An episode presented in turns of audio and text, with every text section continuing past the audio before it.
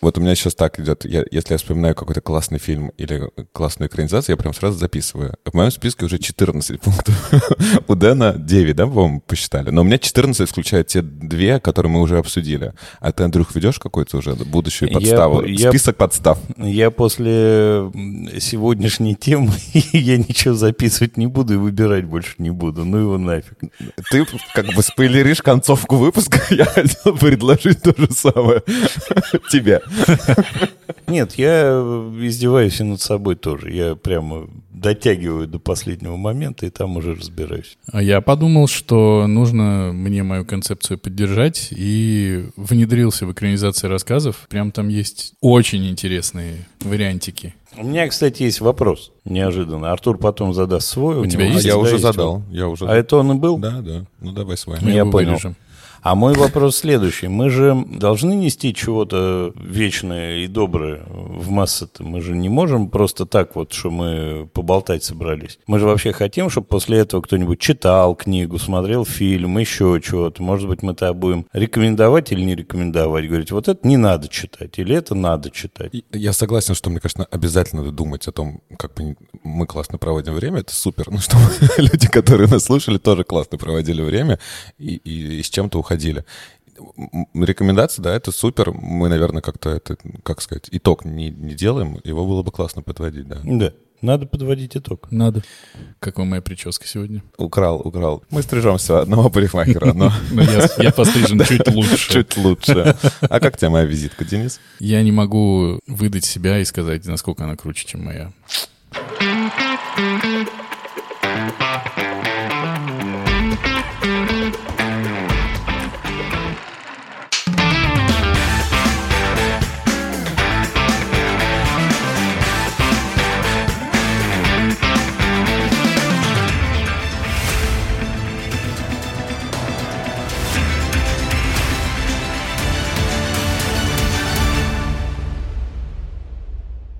Всем привет! Это подкаст «Экранизировано», в котором мы обсуждаем книги, которые стали фильмами, и фильмы, которые когда-то были книгами. Мы по очереди придумываем, что и как мы будем смотреть. Тот, кто придумал, что мы будем смотреть и читать, тот, собственно, сам обязан прочитать книгу, а остальные по желанию могут ее прочитать, но все должны посмотреть кино. Меня зовут Денис. Я любитель коротких форматов и буду держаться своего до самого конца. Короткого.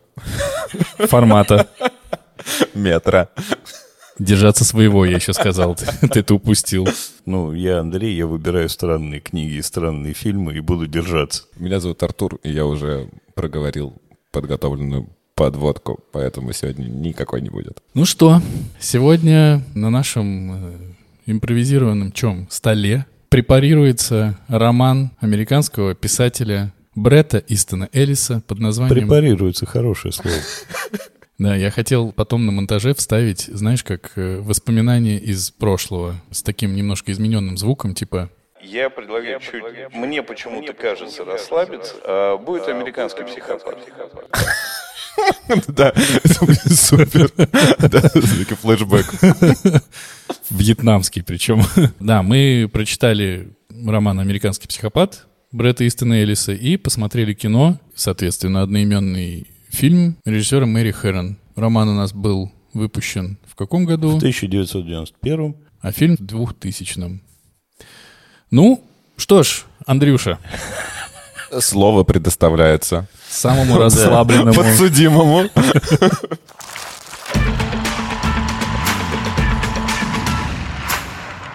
Для начала так, черт, черт, черт, черт.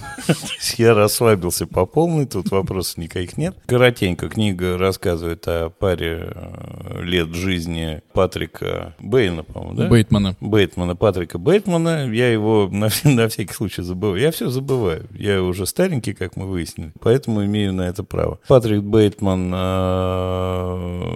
япи восьмидесятых годов, служащий, ну, даже там непонятно, служащий, не служащий инвестиционной какой-то финансовой корпорации, богатенький дяденька, вокруг него такое же количество богатеньких дяденек и тетенек. Как я выяснил после того, как все это прочитал, это сатира, это черный юмор, это вообще весело.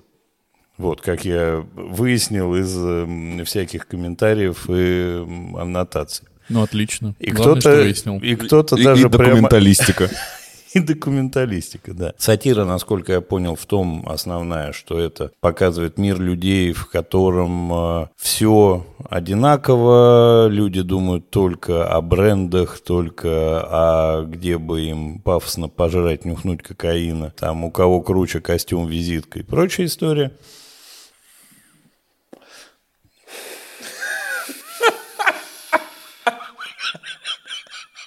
Вот, это значит, Патрик, Патрик Бейтман, он э, по какой-то невообразимой всем причине, видимо, его среда заела, он является серийным убийцей и психопатом, свободный от э, вот этого замечательного времяпрепровождения. И он э, всех э, серийно убивает. Убивает проституток, бывших любовниц, нищих и... Э, животных. Э, нищих, животных, детей. Ну, он так на- нормально прошелся по всему Нью-Йорку. Не вполне понятно причинно-следственные связи. Ну, так вообще серийный убийца, как я себе понимаю, это некая развивающаяся история. Человек не просто так вот начинает быть серийным убийцей. Там какие-то отсылки к детству были, что он там примучил какую-то животинку. Но как-то мы его видим на пике, он прям убивает всех. Непонятно до конца из книги, действительно ли он поубивал всех или не действительно. И из комментариев непонятно, и из интервью непонятно, и из ничего непонятно, был ли он убивцем на самом деле или не был. Сатира, наверное, еще и весь юмор заключается в том, что он там всех убивает и несет потом стирать простыни в китайские прачечные, залитые кровью простыни. Вот, убивает там всех направо-налево, никто ничего не слышит, но это, видимо... подчеркивает равнодушие общества и необращение внимания друг на друга всеми. Одна из таких, видимо, юмористических коллизий заключается в том, что они настолько одинаково все помешаны на вот этом образе жизни, что они до степени смешения похожи друг на друга. И из-за этого он убивает своего...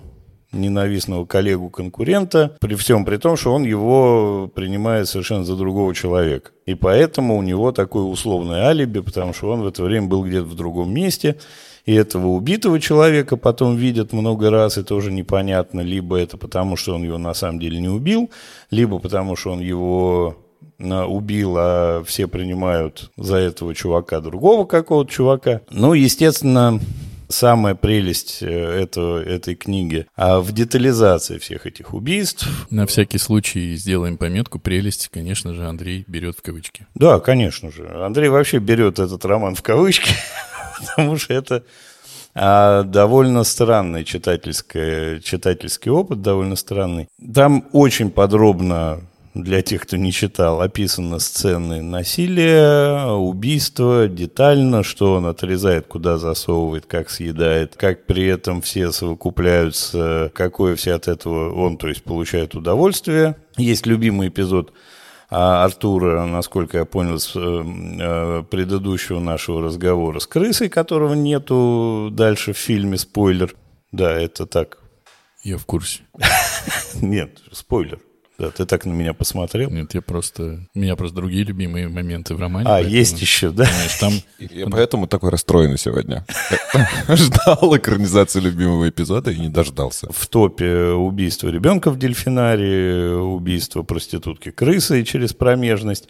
Ну, огромное количество удивительных, прекрасных моментов. Зачем это сделано, я не знаю. То есть я могу понять сатиру. Да, еще фишка этого романа в том, что а на каждой странице очень подробно и вдумчиво описывают все бренды, в чем все ходят. И это выносит мозг. Я научился к середине романа читать, игнорируя эти абзацы. О, значимое что-то прочитал, потому что ну, это невозможно. Он одел от Армани, обул от Версачи, пошел в Гуччи.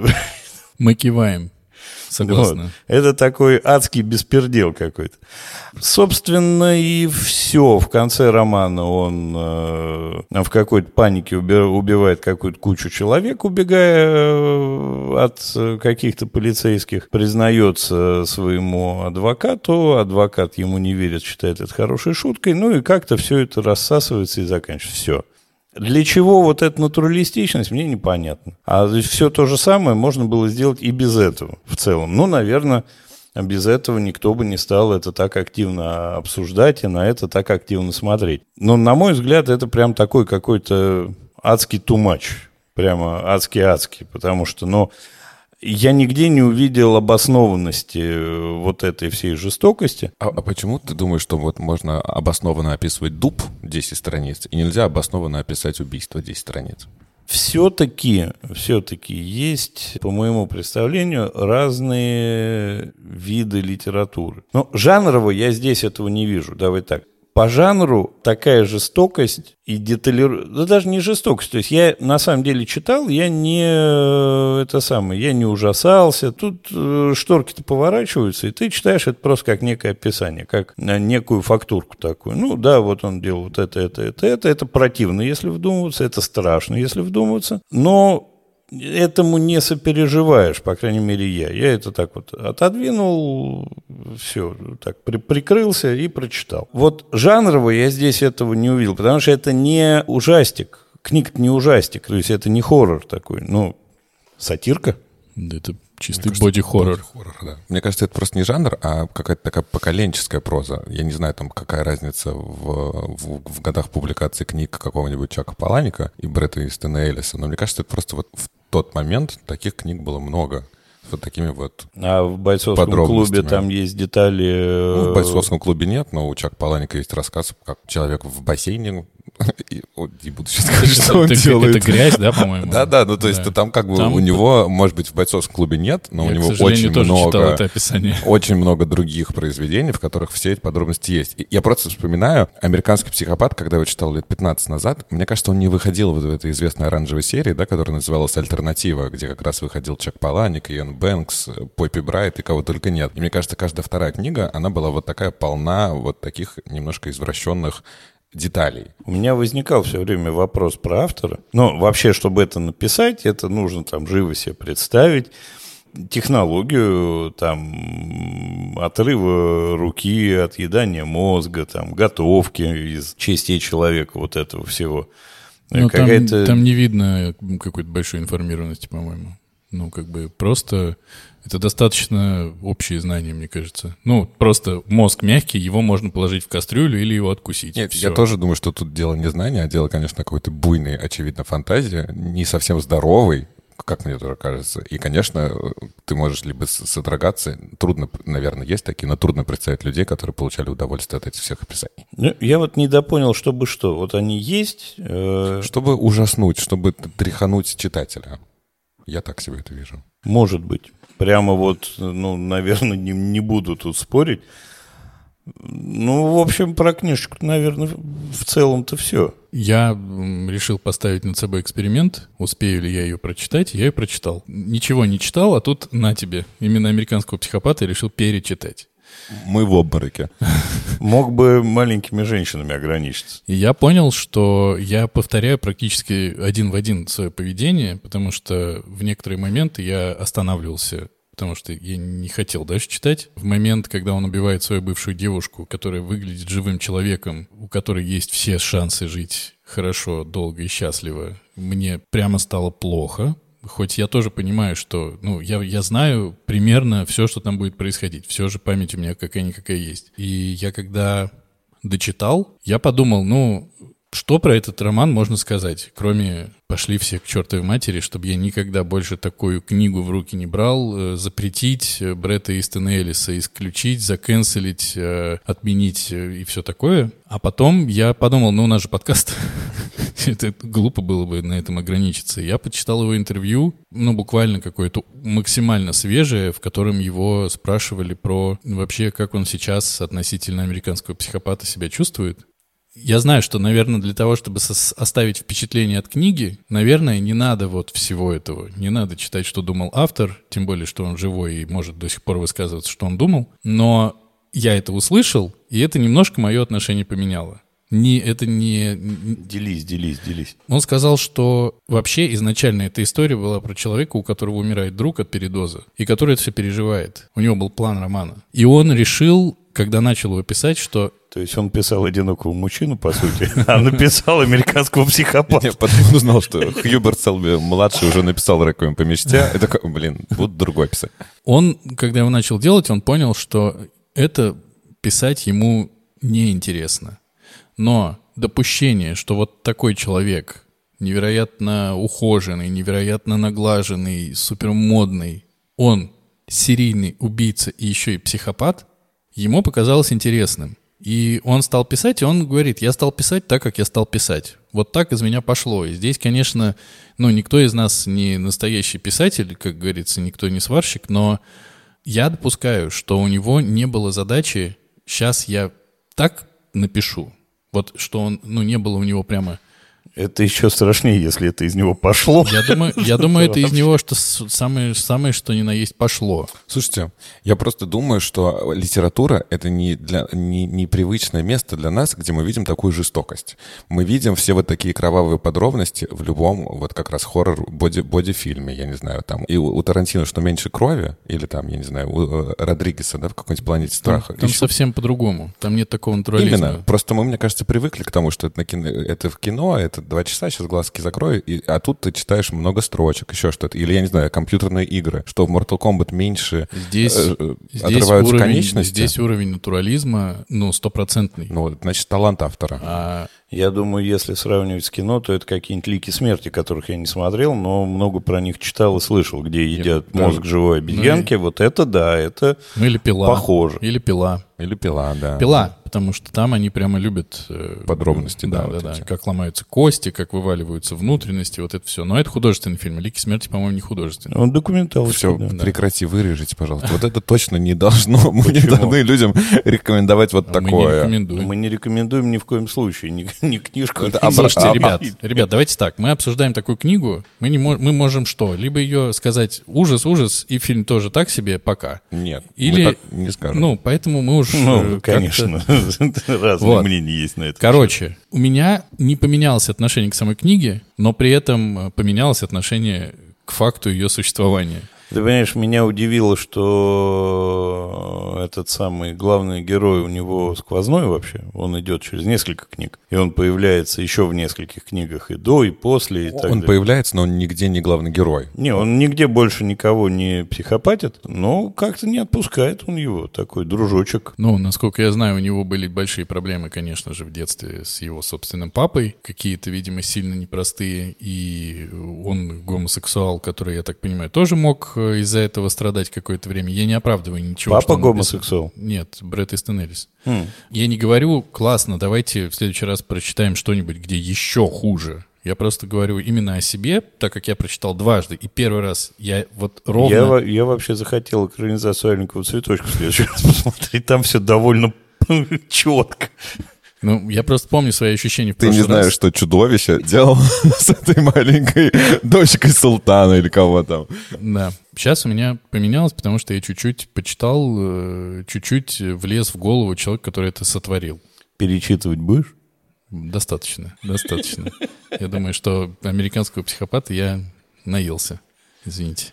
Я не стал перечитывать, я читал эту книгу лет пятнадцать назад, как раз когда вот эта вот серия «Альтернатива» была самая классная, ну, в моем каком-то поколении, в среде, в котором, в обществе, в котором я общался, и я не стал перечитывать, но некоторые моменты, конечно, я помню до сих пор, и как раз мы вспоминали и пылесос, и крысы, и, и животных, Пылесосы и, и нет. все. Пылесос а, это слава, Паланик. Это значит, это я Паланик. Мозг смешал, окей, хорошо, я не стал поэтому перечитывать, и когда я смотрел фильм, конечно, некоторые моменты я вспоминаю, что они прям дословно, мне кажется, практически пришли из книги. Поэтому тоже, я тоже не буду никогда перечитывать. Вот. Но это был интересный какой-то яркий опыт. Возвращаясь к началу и забегая в конец, книгу я не рекомендую. Хорошо. Ты успеешь еще сказать. Но я ее уже не рекомендую и не рекомендую попозже еще. Да, но читая книгу, у меня точно тогда больше сложилось вот такое вот впечатление и понимание, о какой сатире он говорит. Он как раз высмеивает все это высшее общество. Все маньяки, которые известны нам, они все вообще чаще всего из каких-то неблагополучных семей. А тут нам показывают, наоборот, очень, бог...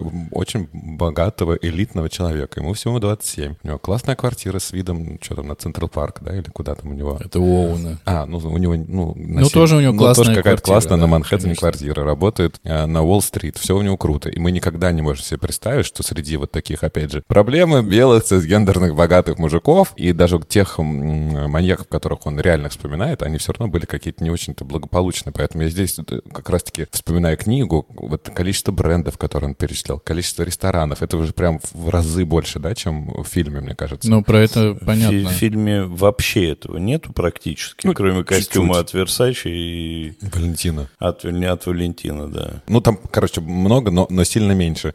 И вот как раз-таки вот эта сатира в книге мне вот на тот момент было более понятно, чем через фильм. Поэтому я думаю, что вот эта дополнительная жестокость, дополнительная детализированность, она все же сильнее впечатляет и сильнее ударяет, чем фильм. Фильм все же, я вот посмотрел вот накануне, показался мне более сглаженным.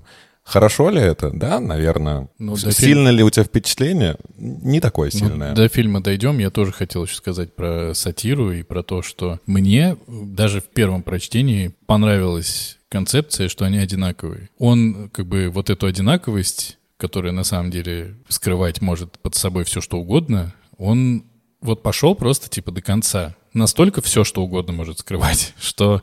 Вообще-вообще все, что угодно. С этой стороны сатира как раз там абсолютно понятная. Она не... это, ну, сатира же, это же... Поправьте меня, если я не прав, это же не обязательно хохотаться надо. Ты понимаешь, над чем здесь ирония. И ирония над этим обществом, в котором вот все так. Я еще читал, слушал комментарии по поводу... Сейчас уже к кино будем переходить. Я вот слушал комментарии режиссера, и она говорила, что это смешно и интересно, насколько Эллис придумывал блюда. Насколько я понял, таких блюд не существует. И смешение — это не смешиваемые там. И вообще вся эта вот э, витиеватость, и, изысканность в кавычках всех этих блюд — это то же самое детальное описание убийств, только детальное описание блюд. Такая же история, соответственно, с детальным описанием костюмов, такая же история с детальным описанием чего еще? Музыки. И по итогу все детально описывается, все вроде так вот детально-детально, а на самом деле ровная, серая, богатая масса, в которой любого возьми, выяснится, что он кого-то жрет,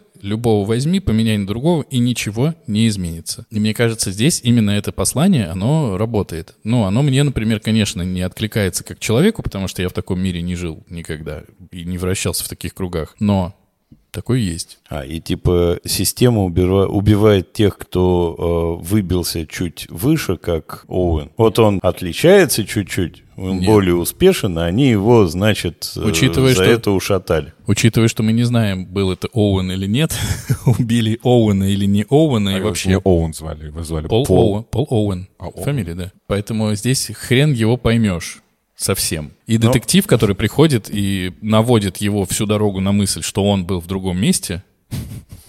И просто... ну, по книге, кстати, детектив всего два раза они с ним пересекаются. А тут они обедают, еще что-то. Про книгу еще хочу сказать. Я вот когда читал как раз пятнадцать лет назад «Психопата», я тогда же читал другие его какие-то книги. Они были менее кровавые. Там вообще, мне кажется, не было убийств. «Гламорама», «Правила секса» у него есть другие. Но они все примерно вот об этом же. О вот таком высоком обществе, которое тусит у бассейнов. Там была какая-то книга у него про голливудские вечеринки. То есть это как раз-таки все время сатира именно на вот это вот высшее общество, которое нам со стороны кажется таким красивым, все туда стремятся. А на самом деле-то, конечно, есть вопросики. Кстати, Андрюх, ты был так близок от того, чтобы просто выбрать «Правила секса». Это еще и комедия. И экранизация тоже, да, есть? Да-да-да, я говорю. Ну, на следующий раз, ничего. Ничего, да. У тебя еще получится выбрать. Идите в жопу.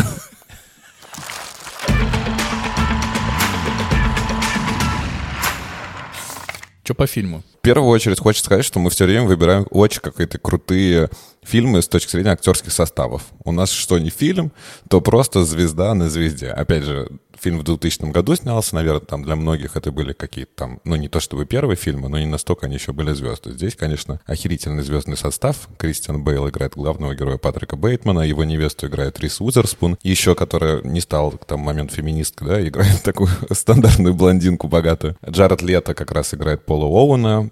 Я пересмотрел, когда половину фильма еще с комментариями. Я только тогда понял, кто там... Точнее, увидел в титрах Джареда Лето, а потом такой... А-а-а. Все-таки человек без лица абсолютно. Не знаю, мы, как кажется, узнаваем. Уиллем Дефо играет детектива. И опять же, я представляю теперь любой детектив, который появляется в наших фильмах, я сразу Харрисона Форда рисую на это и думаю, справился бы или не справился. Уиллем Дефо классный. А прикинь, он заходит так с лицом Харрисона Форда и спрашивает, где вы были тогда-то? Я не помню. Он просто на него поднимает глаза и долго смотрит, не меняя выражения. Да, и тот да. сразу признается во- вообще во всем. Во всем, да. В каком-то из комментариев я видел шикарный фильм, в котором... В котором Бэтмен, э, Гоблин. Гоблин и Джокер. Да? Ну, где они там Джокера нашли? Кто... Джаред Лето. Джаред Лето. Он играл, да, Джокера? В «Отряде самоубийц». Да, его секретаршу играет Хлоя Савиньи, его друга играет Джейсон Терру. Привет, Денис. И главный герой сериала «Оставленные». Обожаю его. И когда мы дойдем до спецвыпусков по сериалам, я думаю, что тут нам не миновать «Оставленных». Так а там же, по-моему, нету... Все, здрасте, есть. Да? Все есть, да. Вот, поэтому, конечно, поразительный звездный состав. Очень крутые все актеры. Вообще не похожи друг на друга, но неважно. Я посмотрел прям вчера этот фильм. Это... редкий случай, когда я практически не останавливал и практически не перематывал, потому что фильм, конечно, смотрелся достаточно интересно. От фильма я получил удовольствие, но, как я уже говорил, что из-за того, что упущены какие-то дополнительные, дет... их меньше, вот этих деталей и подробностей, он нет. Не... и он не шокирует. Их нет. Все остается за кадром, и когда ты как раз-таки вспоминаешь, что как это было в книгах, ты, ты можешь себе дорисовать, что было за кадром. И, наверное, сила воображения твоего может тебя ужаснуть от этого фильма или может не особо ужаснуть. Фильм крутой. Мне кажется, смотреть его можно и нужно. Точка. Я категорически не согласен. Я считаю, что фильм пустой и, как это водится с экранизациями, выхолощенный. Абсолютно дебильные монологи, диалоги практически все. Абсолютно не связанные по событиям сцены. И, в общем, по мне так ничего там... Но с книгой, по, по мне, не совпало ничего, вот по ощущениям. Если в книге вот за счет вот этого вот всего... потихоньку разворачиваемого, ты хотя бы понимаешь, как оно могло развиваться и в чем логика этого всего. Здесь ее нету. Ну почему? Неужели ты не можешь представить, что когда он открыл ящик, и там ты видишь весь его набор инструментов, нам не показали, как он их использовал. Но ты видишь, как они выходят окровавленные из его квартиры, ты можешь понять, как он их применил. Или когда вот в последней сцене он бегает по этой своей странной квартире, девушка, точнее, убегает от него, и там она видит э, голову в холодильнике, каких-то двух людей убитых здесь, двух людей там. Мне кажется, не обязательно показывать процесс убийства. Нет, результат. Я, я не про процесс убийства, я про несвязанность его действий. Непонятно, что из чего у него там в голове происходит. Этого нету, нет никаких предпосылок. А просто... Я думаю, что несвязанность, она тоже нам показывает, что он сам не уверен, где у него реальность, а где нереальность. И вот эти пропадающие эпизоды, их, может быть, и не было. Может быть, он спал в этот момент, все придумывал. Так как мы до конца не знаем, все ли это происходило в реальности, или частично происходило, а что-то дорисовал, или ничего не происходило. Как раз-таки вот эта вот такая эпизодичность, когда даже не понимаешь, сейчас неделя прошла, вот тут Рождество было, а следующий эпизод он когда? На следующий день или через, через неделю? Непонятно. Как раз-таки мне это понравилось, что ты немножечко как герой себя чувствуешь, то есть... Может быть, в этот момент кого-то убивал, а может, он был на бизнес-конференции, а может, вообще ничего не было. Не согласен. У меня этого, у меня этого не возникло вообще ничего. И я, на самом деле, я подумал, что Артур мне скажет примерно вот это вот все. Я поэтому посмотрел фильм два раза. Я подумал, что первый раз я, наверное, что-то пропустил. Я там был уставший, не досмотрел, все, а засыпал. А книгу трижды перечитал, на всякий случай. Нет, книгу не перечитывал больше. Я посмотрел второй раз вчера. Подробно, от начала до конца. И он мне еще меньше понравился, потому что связи между его поступками и каким-то внутренним переживанием я не увидел вообще. Он а что... психопат, Андрей. Какая связь? Она все равно есть, есть предпосылки. Даже для болезненных реакций и действий должен быть какой-то толчок, должна быть какая-то средовая... Плюсую.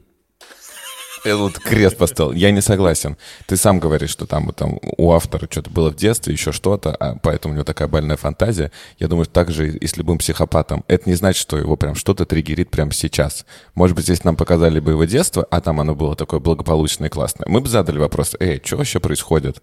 Здесь мы не видим. Мы видим вот здесь и сегодня. двадцать семь. Новая маска на лице. Пошел убивать. Что там было дальше? Что там у него в голове? Это мы можем придумать. мне как бы почему-то, ну не знаю, нет нужды понять его мотивацию. Психопат. Две... Мотивации нет. Две вещи хочу сказать. Я, Андрюх, с тобой согласен по поводу мотивации. Это не имеется в виду, конечно, что нам должны показать, почему он стал таким, как он страдал, а вот теперь к этому пришло. Но что-то должно происходить. Потому что сейчас это вырвано из всего. Это даже не из контекста. Просто вырвано и валяется. И очень хорошим показателем того, насколько это вырвано и валяется, на мой взгляд, является убийство этого Пола, Джареда Лето.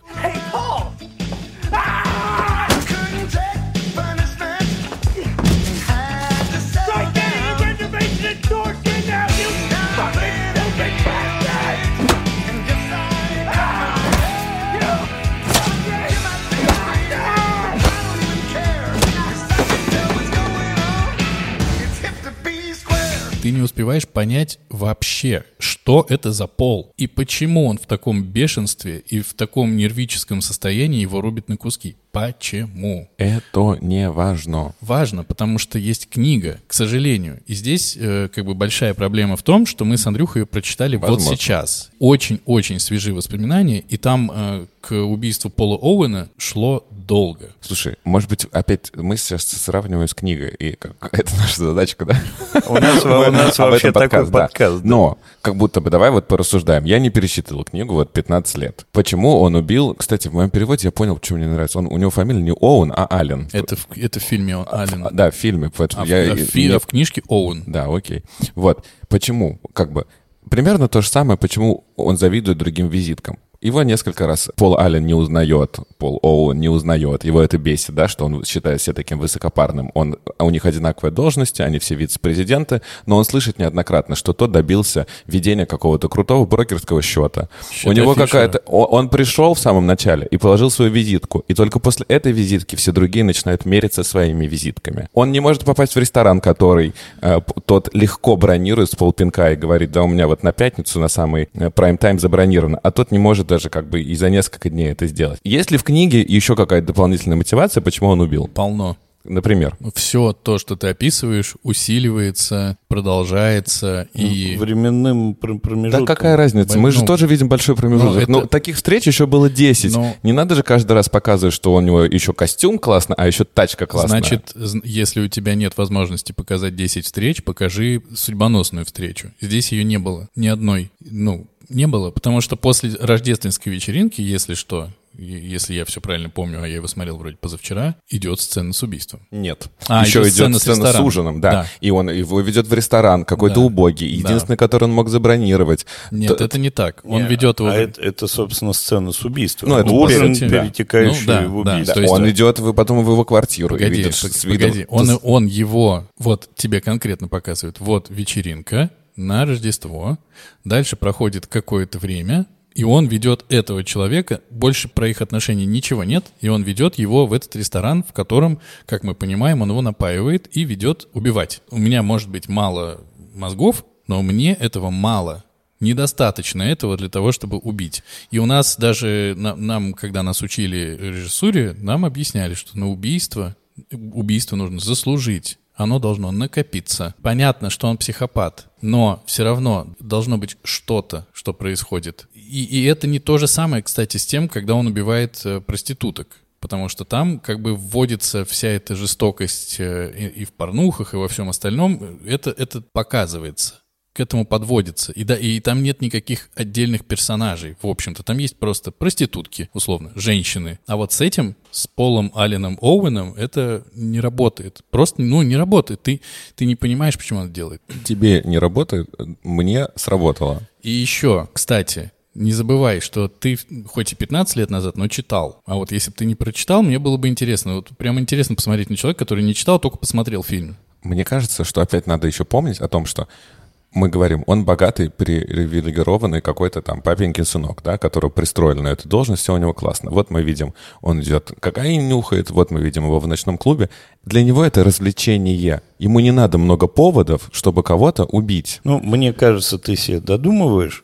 Ну ладно, я хотел еще поговорить не об этом. Вы мне объясните, пожалуйста, может, у меня, конечно, такой вкус. По книге его окружают охерительные тетки. Это охерительные все. Они там, вот, ну, это их любимая фраза, а вон какая у нее задница и какие у нее сиськи. Здесь, простите, ни сисек, ни задницы. Ни у кого вообще. Ты вот на них смотришь, они все затянуты в довольно скучную униформу. И, в общем, это... меня расстроило, потому что, ну, если уж убиваешь, так убиваешь что-то красивое. Я, я тоже, конечно, обожаю объективацию и вот это все, и мы совсем не сексисты, но женщины, на мой вкус, там совсем не того уровня, именно как, как об этом рассказывается в книге, именно как они поданы, потому что Риз Уизерспун, на мой взгляд, очень красивая. Но выглядит она там, как будто ее вынули из, ну, какой-то там американской деревни с этим наворотом на голове. Но ты не забывай, мы видим фильм двухтысячного года, но он показывает восемьдесят седьмой год. Я знал, что мы ты видим, скажешь. Значит, в восемьдесят седьмом году все-таки, все-таки стандарты красоты уже чуть-чуть... Это не период там... хиппи и прочих историй, там это уже чуть дальше. И уже стандарты красоты, ну, близко к текущим, ну, к нашим. Ну, это, это, это тон, тонко, потому что понятно, что действительно, если говорить о стандартах красоты, то хрен мы чего рассудим. Все равно это какая-то субъективная вещь. Но забавно, что ты тоже об этом сказал, потому что я думал, я один на это обратил внимание, потому что ни одной женщины вот... сказать, что она вот прямо на, на пике... В, не, в них нет сексуальности. Они абсолютно все асексуальны совершенно. Причем это нарочито, судя по всему, сделано, потому что есть красивые актрисы в этой истории. Но они нарочито лишены сексуальности. Все. Может быть, потому что женщина-режиссер. Я думаю, что... Да, в книге может быть что-то сексуальное, вокруг него, он в классных светских кругах, в клубах должны тусить, наверное, какие-то секси-чики, возможно, здесь тут не так много, но мы же опять видим, что он каждый раз ищет блондинок, вокруг него только блондинки, когда приходит вот эта рыжая, а он говорит, ну ты не совсем блондинка, ты скорее пепельная, или как там, что-то такое, что ты скорее русая, думаю, да ты рыжая вообще, как-то спутали, но, может, нет, нет у них такого обозначения. Учитывая, что ты, видимо, смотрел на том же ресурсе, на котором я, там вообще дубляж что дерьмовый был. То есть, когда они вначале Нет, говорят, смотрел... играет Джаред Лето. Нет, я смотрел на английском с русскими субтитрами. Они, кстати, mm. тоже дерьмовые. Да, да, они очень дерьмовые. И Джаред когда... Лето и а, Уиллем Дефо. Кто-то такой там играл. И когда, и когда он видит, то есть она видит надпись на стене, где там убиенные все валяются, «Япи, сдохни», это читается как «сдохни, ублюдок» или что-то такое переводится. Ну, это тупик, потому что это значимая фраза. Да-да, у меня не было даже ни, ни, ни перевода, ни титров под это, потому что фраза просто на стене. Так вот, тут же опять, мне кажется, важно, что у него фиксация на блондинку. Его девушка — блондинка, его секретарша — блондинка. Всех, кого он убил, блондинки, кроме той, которую подсунули не того цвета. Но он даже согласился на это. То есть, как бы, ну, у всех разные представления о сексуальности. Я тоже согласен, что вот это как проститутка, ну, просто как будто продавщица это п- просто пирожков. Потрясающе. И первая, и вторая, да, да, которая пришла и там типа танцевала. Ну, вообще, танец женщины обнаженной — это вообще красиво. Но это можно было сделать красиво. Это не очень трудно. Как мы знаем, он возбуждается не от того, какая красивая девушка. Он возбуждается сам от любования собственного в зеркале. Поэтому, это как бы, в кино. Это я, в кино. Мы кино обсуждаем. Все, фильм закончили уже. Книжку. Можно ли было доставить, добавить туда еще более сексуальных, красивых? Я согласен, что в это время был уже и «Основной инстинкт», и «Девять с половиной недель», и можно как бы такого сексуального наворотить на экране. Все это было можно. Может быть, это тоже сделано как бы специально. Судя по тому, что мы все об этом говорим, если этот э, роман выхолащивали, то вот оно коснулось всего полностью. Ни тебе э, убийств, ни тебе сексуального подтекста. Это именно что не подтекст, это как будто тебе текстом проговаривают. Это, смотри, сексуально. Вот я тебе показываю. Понял? Сексуально. Ты видишь, не сексуально. И также тебе показывают убийство. Это страшно. Ты видишь, нет, тут ничего не видно вообще. Ну, совсем.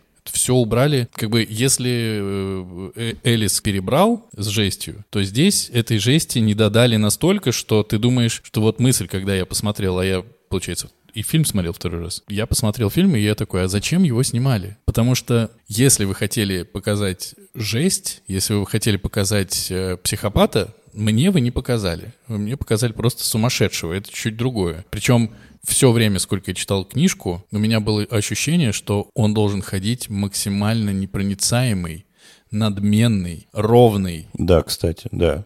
Да, а здесь это такой клоун чуть-чуть. Ну, да, не, ну клоун, да. Он да. почти про клоуна я согласен. Вот этот эпизод как раз убийства Джареда Лето, когда он танцует там практически в, в плаще э, и описывает музыку. Да, мне тоже показался это так же, как в прошлом фильме, в нашем «Вендетте», вот этот момент с Бенни Хиллом. Тоже как будто из другого фильма подсняли. Он и в остальное время выглядит просто злым, все время разозленным. Он все время огрызается, он все время хамит, он все время орет. И тогда не работает вот это переключение, как в романе, потому что здесь ходил такой весь э, максимально человек-футляр, как бы очень красивый, а тут он страшное чудовище. И у него, конечно, не могло быть эмоций на лице, вот такого количества. Его, конечно, внешне никак не клинит от этих визиток. Это внутренняя история. А тут он прямо максимально палится. Причем по любому поводу. Приходит первый раз детектив, он палится. Второй раз они обедают. Но от детектива-то он запалился и в первый раз. Ну и в книге, то есть.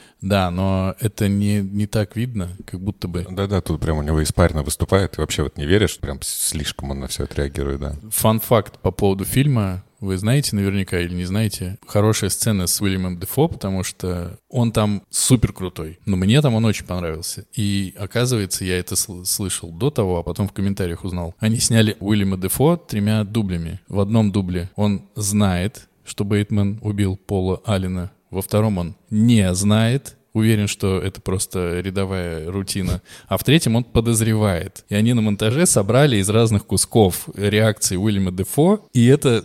Ну, когда ты это знаешь, блин, это очень клево, прям, прям кайф. Ну, из фактов давайте напихаем тоже, что, оказывается, сначала там должен был сниматься Ди Каприо. Не, не сначала, сначала Кристиан Бейл, потом Ди Каприо заинтересовался. Да-да-да. Кристиана Да-да-да-да. Бейла убрали, да. И режиссера убрали. Да. И Оливер Стоун вообще должен был снимать. И вот получился бы взвод. Но тогда Чарли Шин должен был играть. Кстати, вот э, три актера, которые, на мой взгляд, тоже примерно как этот фильм. Том Круз, Чарли Шин и э, Кристиан. В смысле? Они очень похожи по лицам. Чарли Шин с Том Крузом точно, это вот я их путаю все время. Вот постоянно. Да-да-да-да-да. Это моя какая-то детская травма. Ну, соответственно, Ди Каприо отговорили. Мама Кристиана Бейла, Бейла собственно. Которая пыталась забанить роман. Да-да, но она по факту сыну помогала.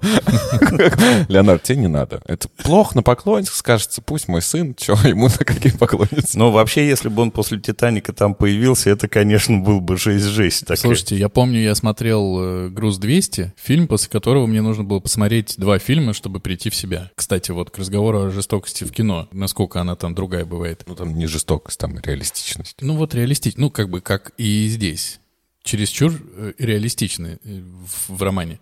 Так вот, там актер, который играл этого мента, мне был на момент незнаком абсолютно, вот совсем. И от этого становилось так страшно.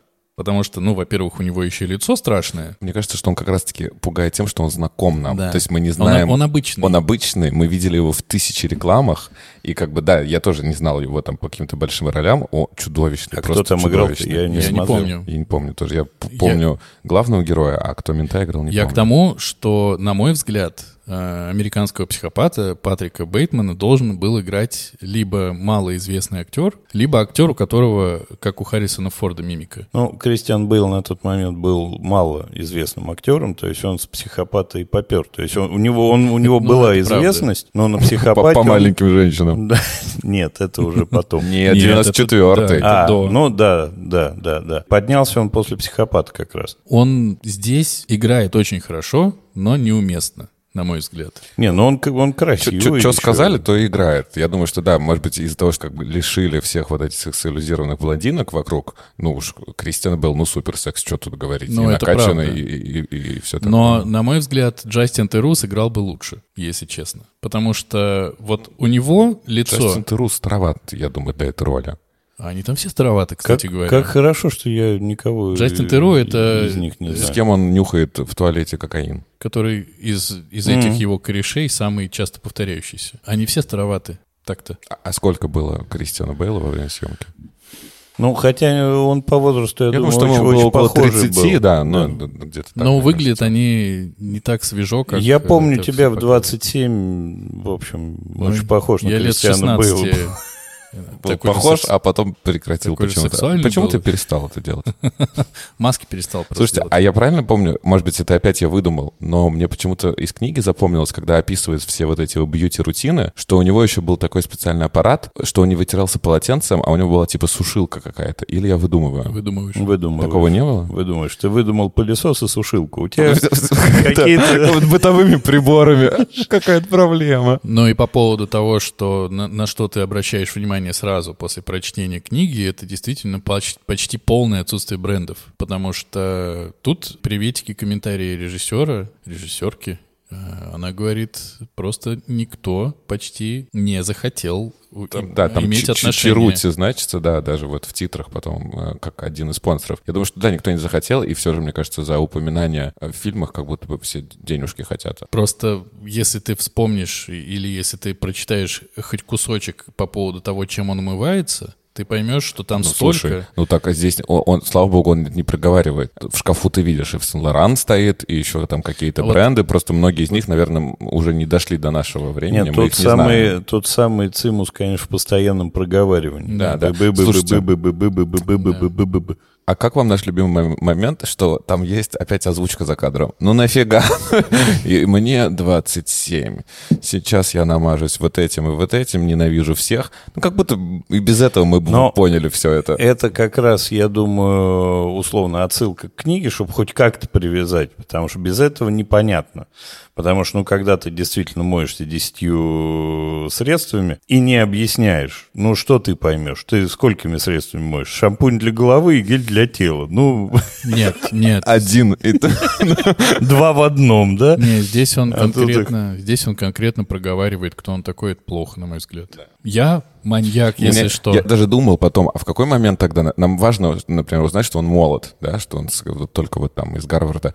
Я думаю, а в какой момент он бы мог это логично встроить? И потом вот приходит к нему Уиллем Дефо, и один из вопросов, сколько лет или что-то такое кажется. То есть да, как будто бы вот этот эпизод вообще лишний. Я еще по традиции, так как я окунулся в комментарии режиссера, слава богу, не до конца. Вот, например, с э, «Одиноким мужчиной» у меня это сработало, я вам рассказывал, что я как бы больше подключился к тому, что сделал дебютант, и это было очень клево, и какие-то личные истории, и все такое. А здесь я посмотрел сначала фильм, и вот момент был, когда он снимает маску вот эту вот, и она э, прямо говорит, мы так переживали, мы так волновались, чтобы все получилось. Получилось с первого дубля идеально. А я вот смотрю, и я понимаю, у меня представление о квартире по роману, у меня представление о том, как он выглядит. Ладно, что действительно идеально. А я смотрю, у него на волосах остался кусок маски, на брови остался кусок маски. И это, не, блин, не идеально. Попробуй сделать маску и снять ее. Наверное, это максимум, что можно сделать но, идеально. Может быть, но она очень много внимания этой сцене уделяет, потому что она говорит, вот, под этой маской мы видим другую маску. Это как бы квинтэссенция всего фильма. И так как это комментирует режиссер, у меня просто полное ощущение, что это немножко оправдание. Она очень полюбила то, что она сделала, и такая, посмотрите, как классно получилось. Слушай, классно, классно, но не всегда. Мне почему-то еще думается о том, что тут нельзя было пережить.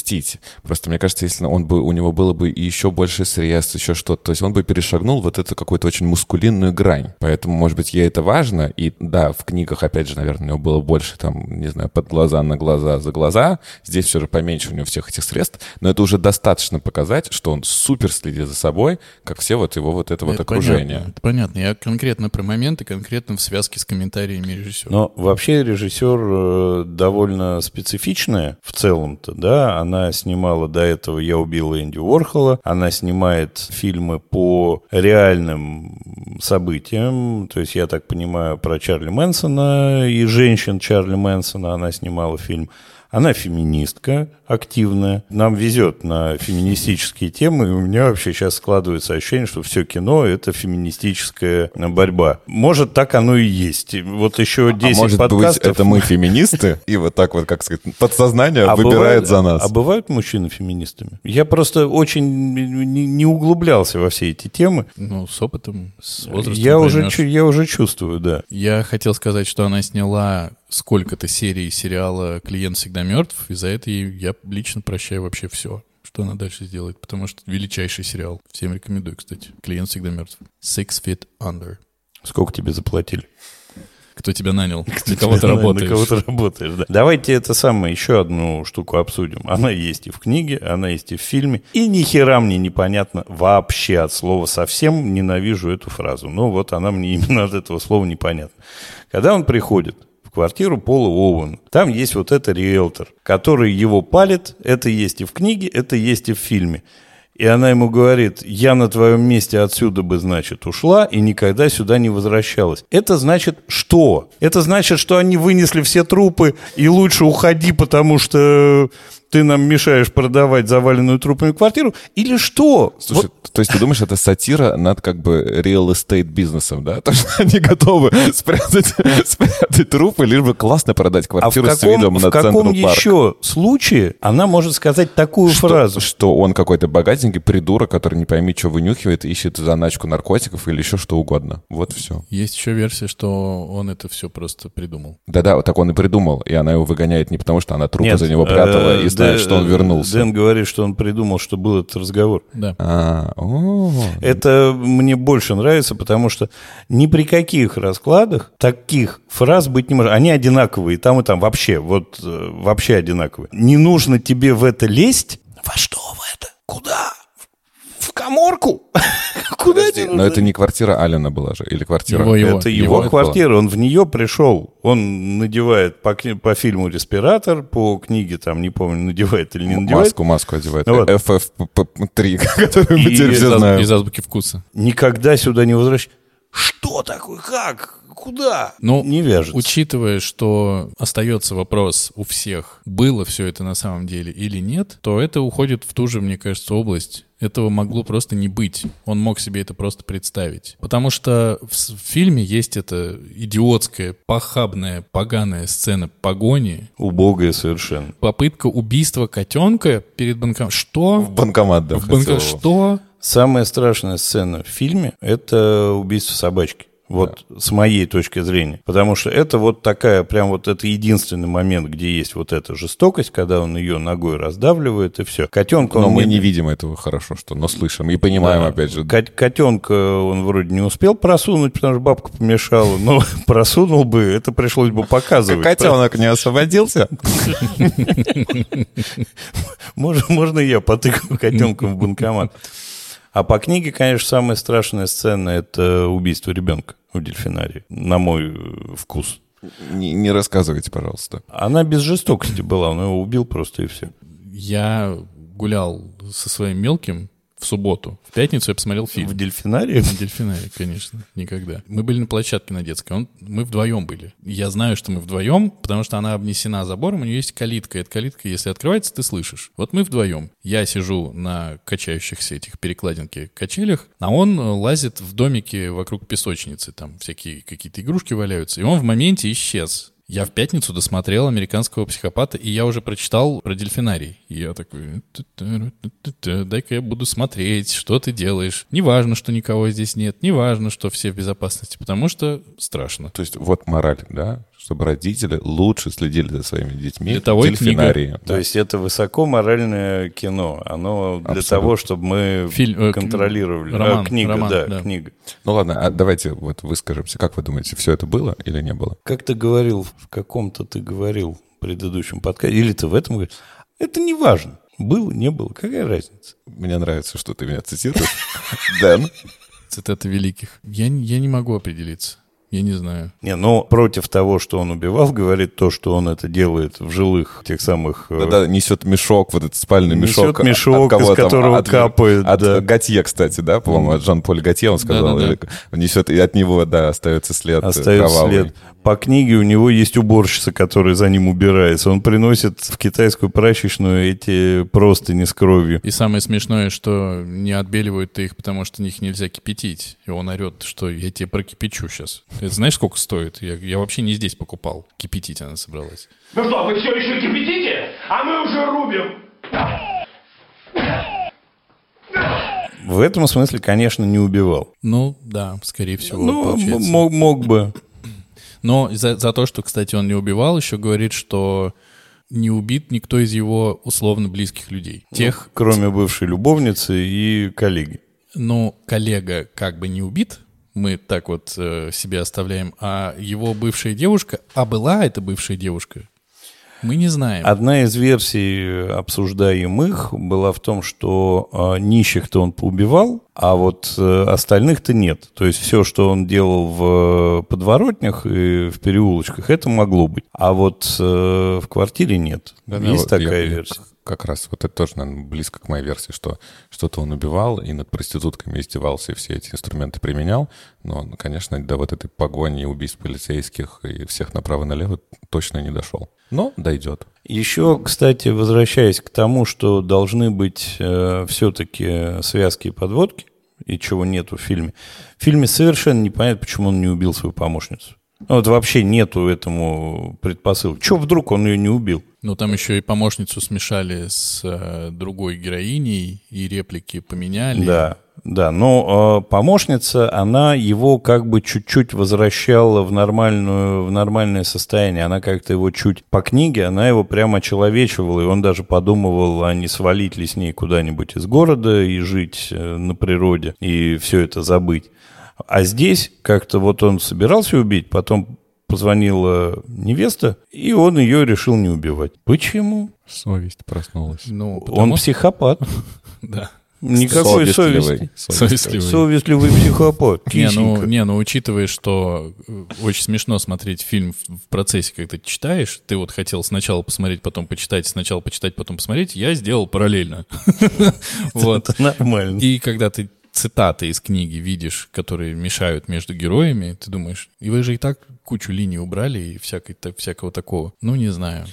Меня бесит, что этот фильм называют культовым, потому что это, конечно, не так. Нет, но культ... я... Нет, культовым имеет право называться любой фильм. Вокруг которого есть какой-нибудь культ. Ну, ну, это обязательное условие культового фильма. И «Бегущий по лезвию» — это культовый фильм, потому что вокруг него огромная армия фанатов, обсуждающих и так далее. А здесь-то что? Ну, здесь просто ты не в этом культе. Я тоже думаю, что культовым, может быть, не только стал фильм, а все же вот эта вот связка и книга, и фильм, потому что Патрик Бейтман, ну, это настолько нарицательное уже имя. Правда. И это как бы культовое имя. Эпизод с визитками, ну, мне кажется, он, ты можешь не смотреть, но ты точно как бы слышал какие-то отголоски про это, как он собирается, как он занимается йогой. Я думаю, что тут очень много культовых все же моментов. И опять же, с, с выхода этого фильма прошло двадцать лет, а с выхода э, «Бегущего по лезвию» тридцать. Ну, то есть, я думаю, надо дать еще время. Не, я думаю, просто реально кто-то в каком-то культе есть, кто-то в каком-то культе нет. Есть культовый фильм «Комната». Ну, я не в этом культе, я, правда, его и не смотрел никогда. А фильм провальный, ужасный, чудовищно, кстати, плохой. Есть книга. Вот.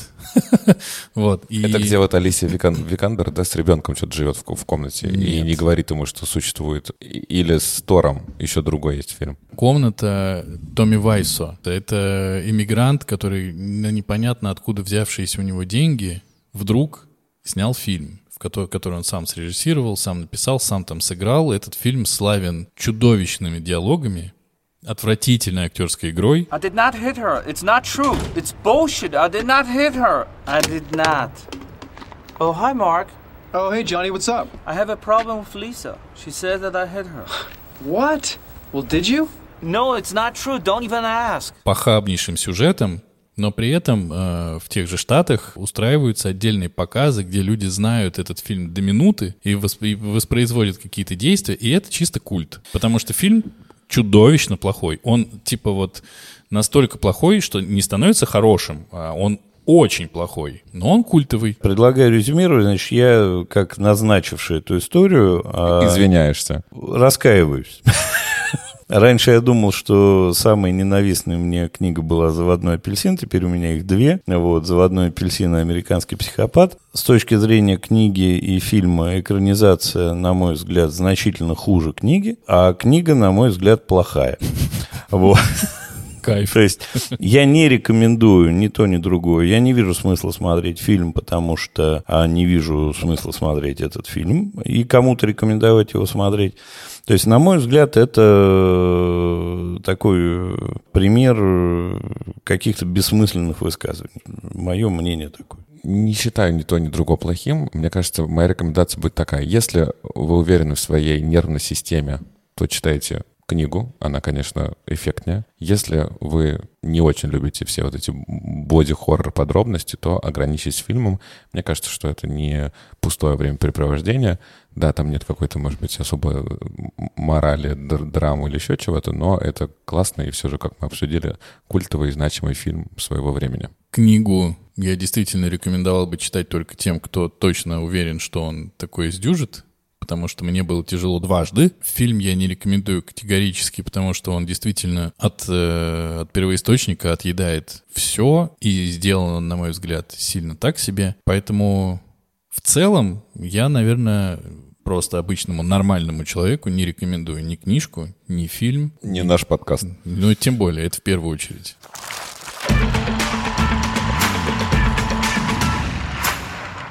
Ну что, Денис, пришло время тебе выбрать задание. Во всем виноват енот два.